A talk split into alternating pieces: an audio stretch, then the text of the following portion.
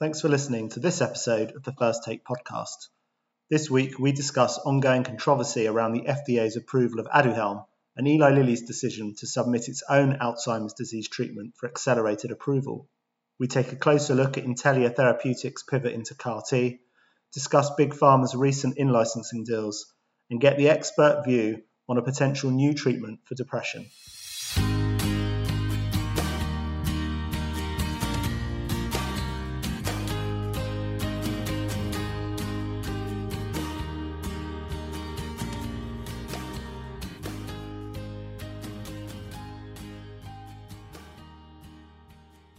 So the FDA announced its decision to approve Biogen's Aduhelm uh, about three weeks ago now, but that um, con- controversial decision uh, continues to prompt uh, lots of debate and discussion. And things have kind of developed this week um, with two major sort of events, really. Um, right at the beginning of the week, the FDA published some internal documents um, sort of showing uh, a roadmap of how it came to the decision to approve Aduhelm, um, and presumably those being designed to um, to maybe curb some of the criticism that the agency has faced.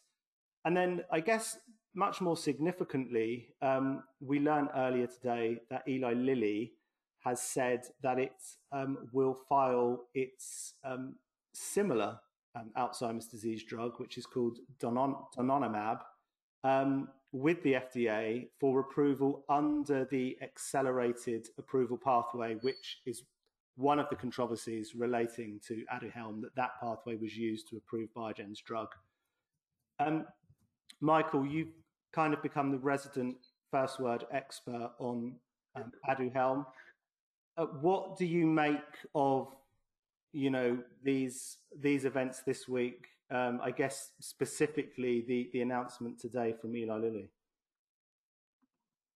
Yeah, I mean, there's a lot to to dig into here. Um, the um, from the Lilly news perspective, it's interesting because you know we've had this whole hubbub for the last whatever two weeks about Aduhelm and uh, it's going to bankrupt the system and uh, it's you know totally changed the FDA's you know standard for uh, Alzheimer's drugs. Um, on the one hand, the Lilly news changes things from the financial perspective because if if this donanemab gets on the market in the next say year or two, probably two years, that that would really change things quite a bit because you know Biogen's drug, they're they're suggesting people take this for you know eight to ten years, which is the normal course, or I guess the average course of the disease for Alzheimer's disease. Lilly it has a finite dosing schedule, which would be a huge differentiating factor, and would certainly cut down the cost significantly for a drug like this.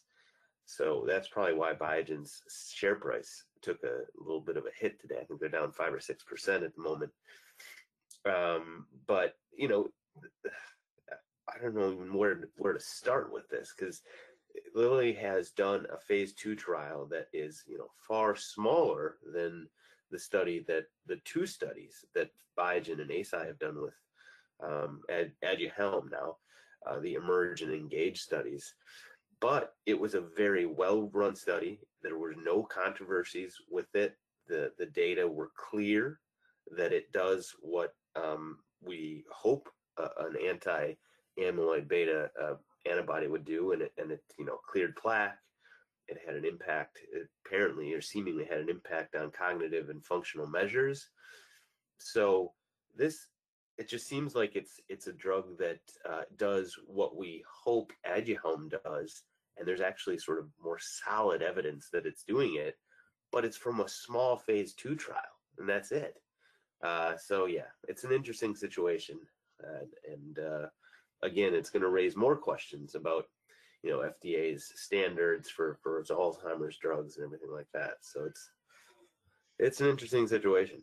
Because obviously, one of the interesting things was when Eli Lilly first announced this data for their drug. I think it was in January.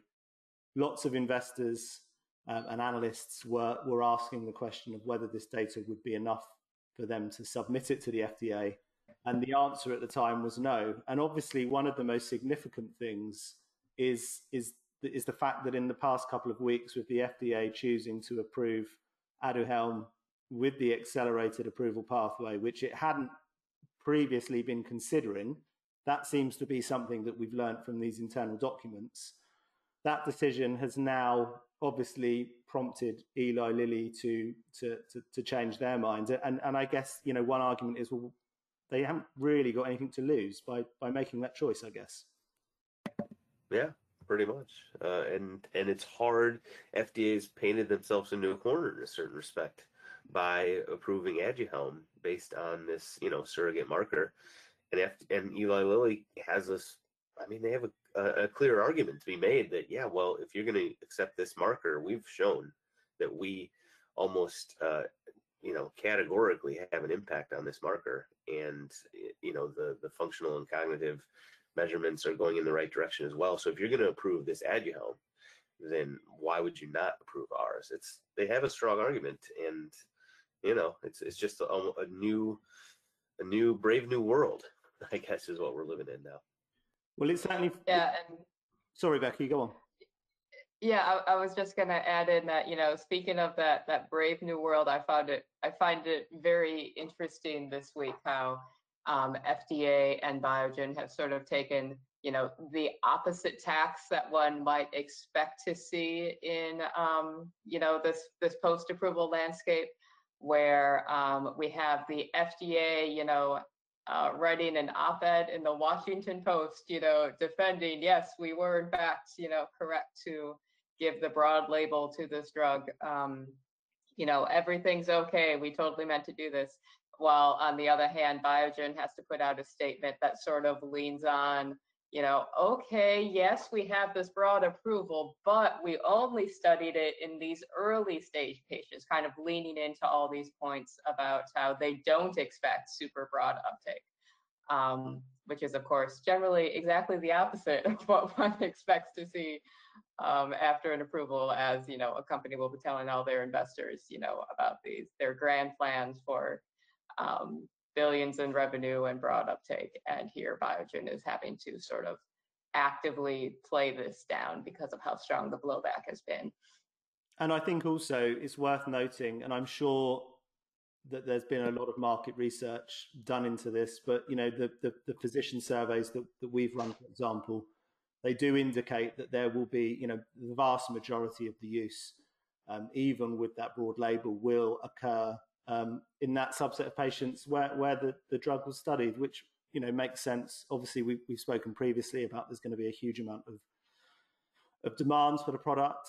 Um, so yeah, but it's it's it's fascinating to see what happens next. Um, I mean, based on a bit of the commentary I've read today, um, I think maybe that the Lilly drug has a chance of, of coming to market in early 2023. I guess, Michael, the other thing being is that they can file on these these phase two data, but I guess they're going to have some phase three data by that point that they can kind of supplement their application with. Yeah, I believe it's actually another phase two, but it's a larger phase two. Okay. Uh, I think they're sort of crafting it as a pivotal phase two. So maybe they'll just, you know, when we talk about phase two, phase three these days, it's sort of nomenclature um, and just that. So, you know, it's going to be a larger study and perhaps they will have some stronger data to support it. And if so, again, that just sort of supports their case that, you know, FDA, they're going to have a, a tough time not approving it unless there's some sort of surprise in the in the data um, or in the the larger study that's on, they're about to get going. So, yep. It's interesting though, isn't it? It's interesting. You know, you know, smaller study. Um, we're talking about surrogate endpoints. Obviously, one of the other controversies is the FDA sort of choosing to approve Aduhelm on on the basis that the reduction in beta amyloid plaques is likely, you know, to have a, an effect on on improving cognition. I mean, it, it, it all points to the field of Alzheimer's disease specifically becoming um, much more like the FDA's approach to to approving new cancer therapies, which I, I believe is is something that was also kind of referenced um, in part in some of those documents that the agency uh, published at the start of the week. Um, moving on, um, Becky, I know you've been looking into this. Um, Intellia Therapeutics, uh, which is a, a biotech company which is known for its gene editing work, um, they've announced uh, they're creating a new company this week um, with another player. I think they've got some significant funding, and they're moving into the CAR T space.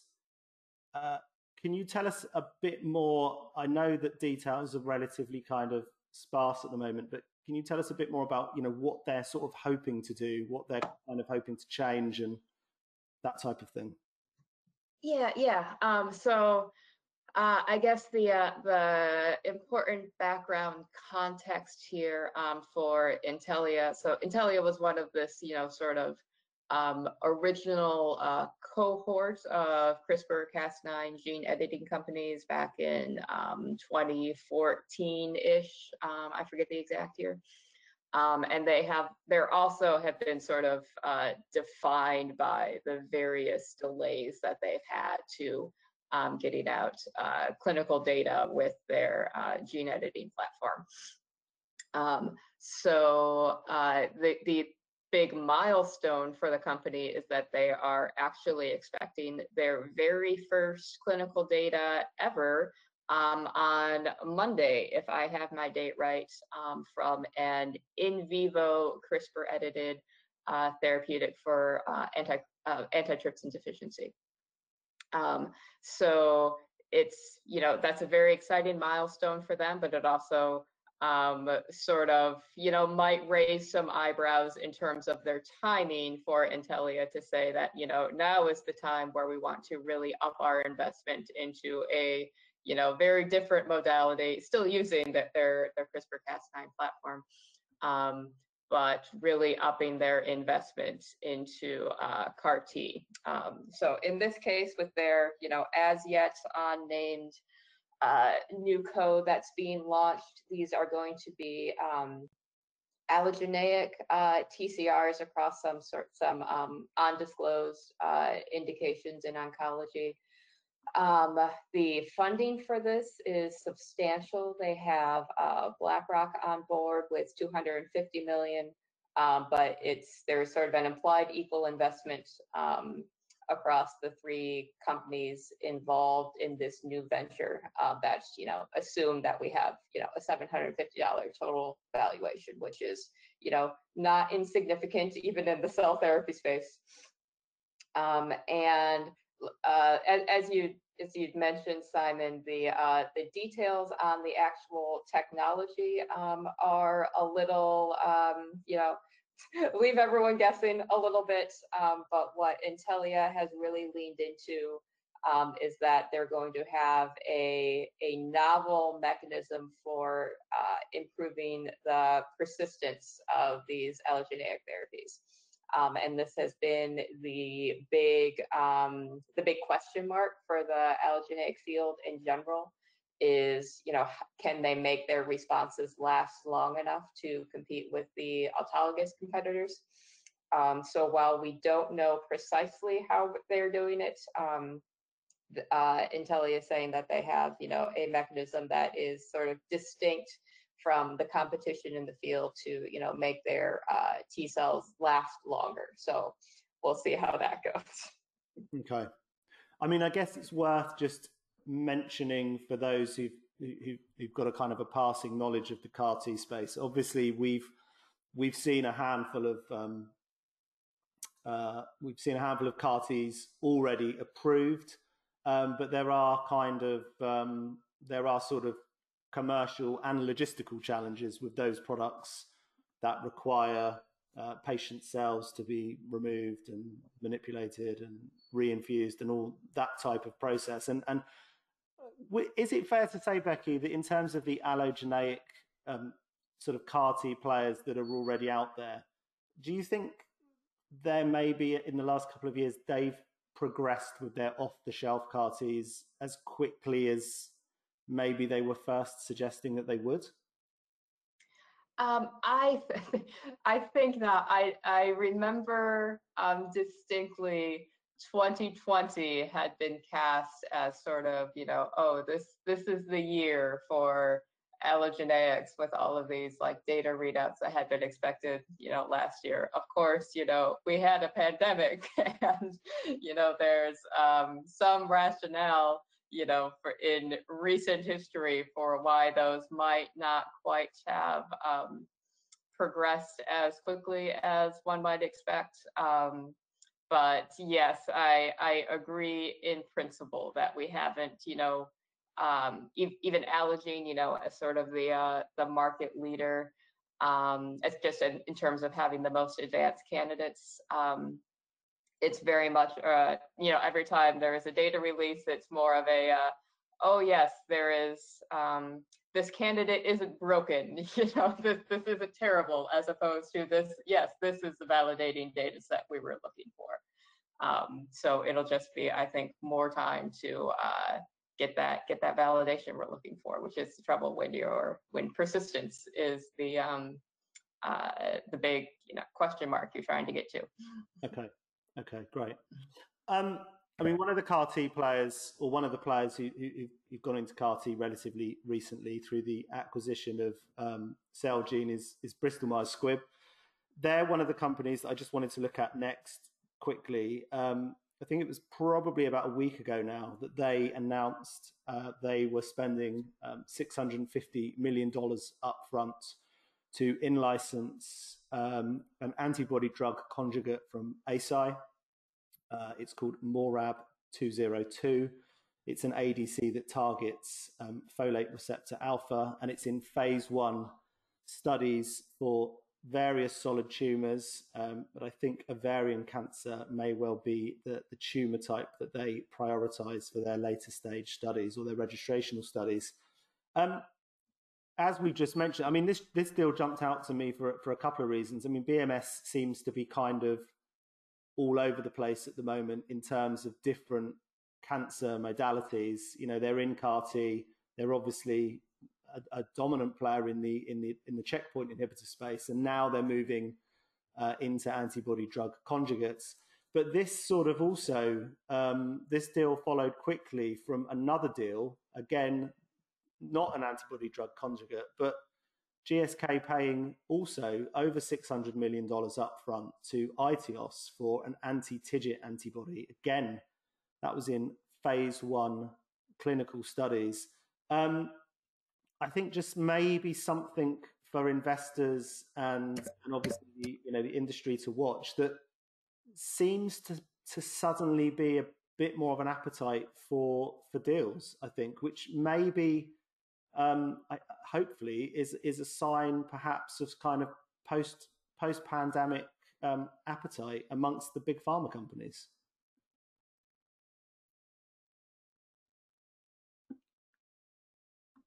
Yeah, I'd say I I would agree, particularly you know when we look at um, the uh, you know outlays, the upfront for paying you know for these relatively early stage assets are you know nothing to sneeze at. Um, so I'd say you know not only is there uh, some appetite there, uh, but it looks you know quite competitive you know in terms of bidding for these assets overall. Yeah, I mean I certainly think ADCs and um, and, anti-TIGIT antibodies, they do seem to be two of those, uh, I guess, sort of validated. But you know, there's a lot of there's a lot of appetite. There seems to be amongst the big pharma companies to get into those spaces.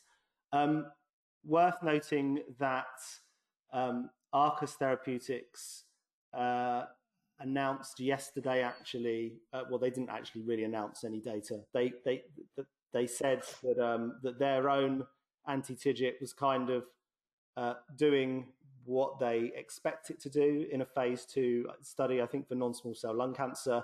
But lots of people have been watching this announcement because um, Gilead has a, a broad R&D alliance with them, but then has the choice to opt into individual assets. And uh, whatever Arcus is saying at the moment, they, they, seem to be kind of staying positive, but it, it doesn't look like Gilead is going to opt into that um, product maybe until later this year when there's more detailed phase two data.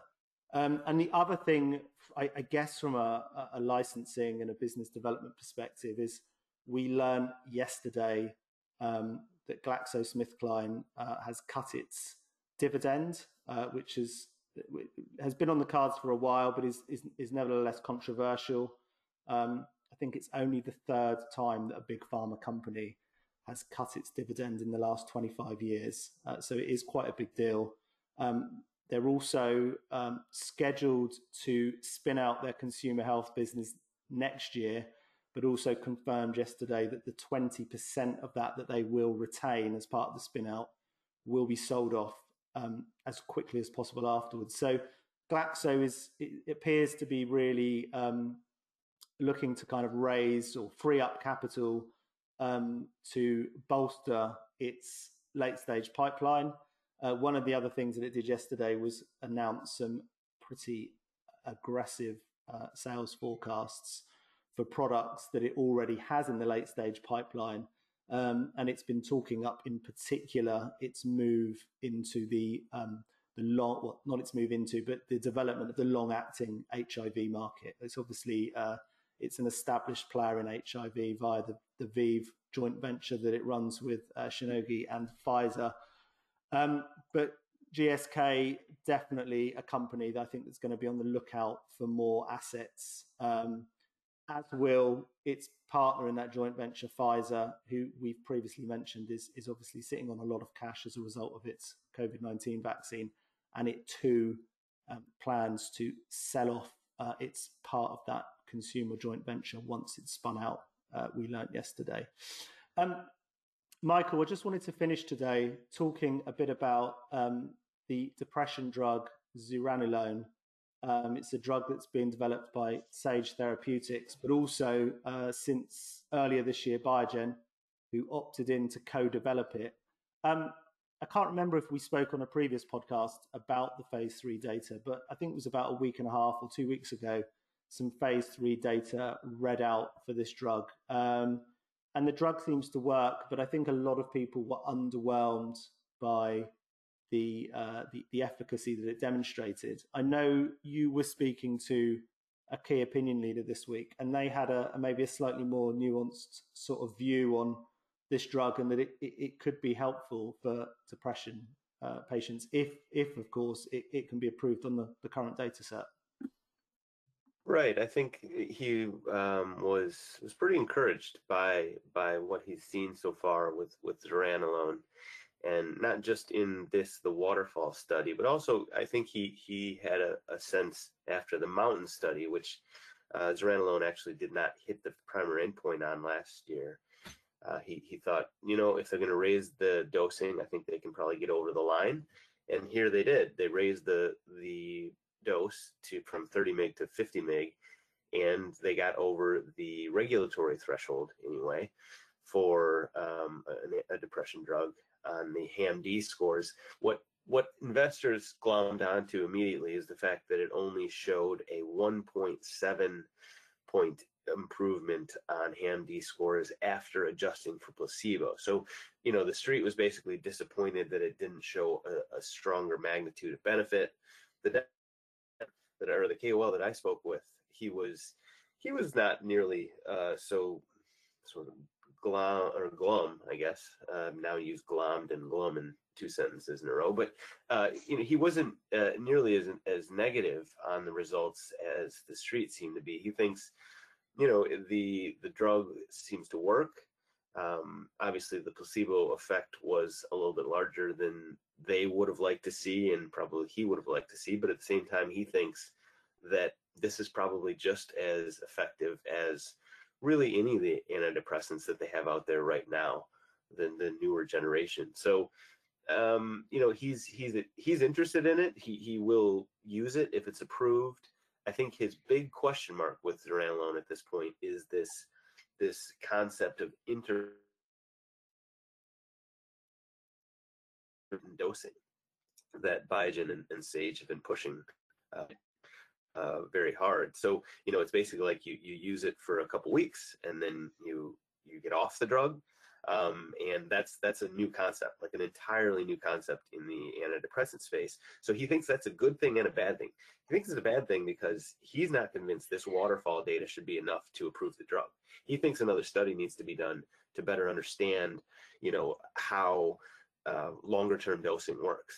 Uh, he, he, that's what that's what he thinks he that's what he would prefer. He's not actually sure that's going to happen. FDA may allow it across the, the finish line, but he, he you know if that happens they're going to need to do more studies. So so physicians know how to use it. But so that's the the negative side. On the positive side he thinks that this is going to basically attract a lot of attention from psychiatrists and, and other KOLs who who see the see the sort of the harder patients, the harder to treat patients, and they think that they're going to. He thinks that they're going to be pretty interested in giving this a shot because uh, it doesn't have a lot of the side effects weight gain, sexual dysfunction, this sort of thing that come with a lot of antidepressants and which hamper their use. So, you know, if the data continue to be sort of clean on the safety side and you know no surprises and it continues to show at least some modest effect, efficacy he thinks it's going to be used and used quite a bit um, if it gets over the line or if and when it gets over the line so i think his overall his his take was far less um, negative slash disappointed than a lot of the investors uh, clearly were.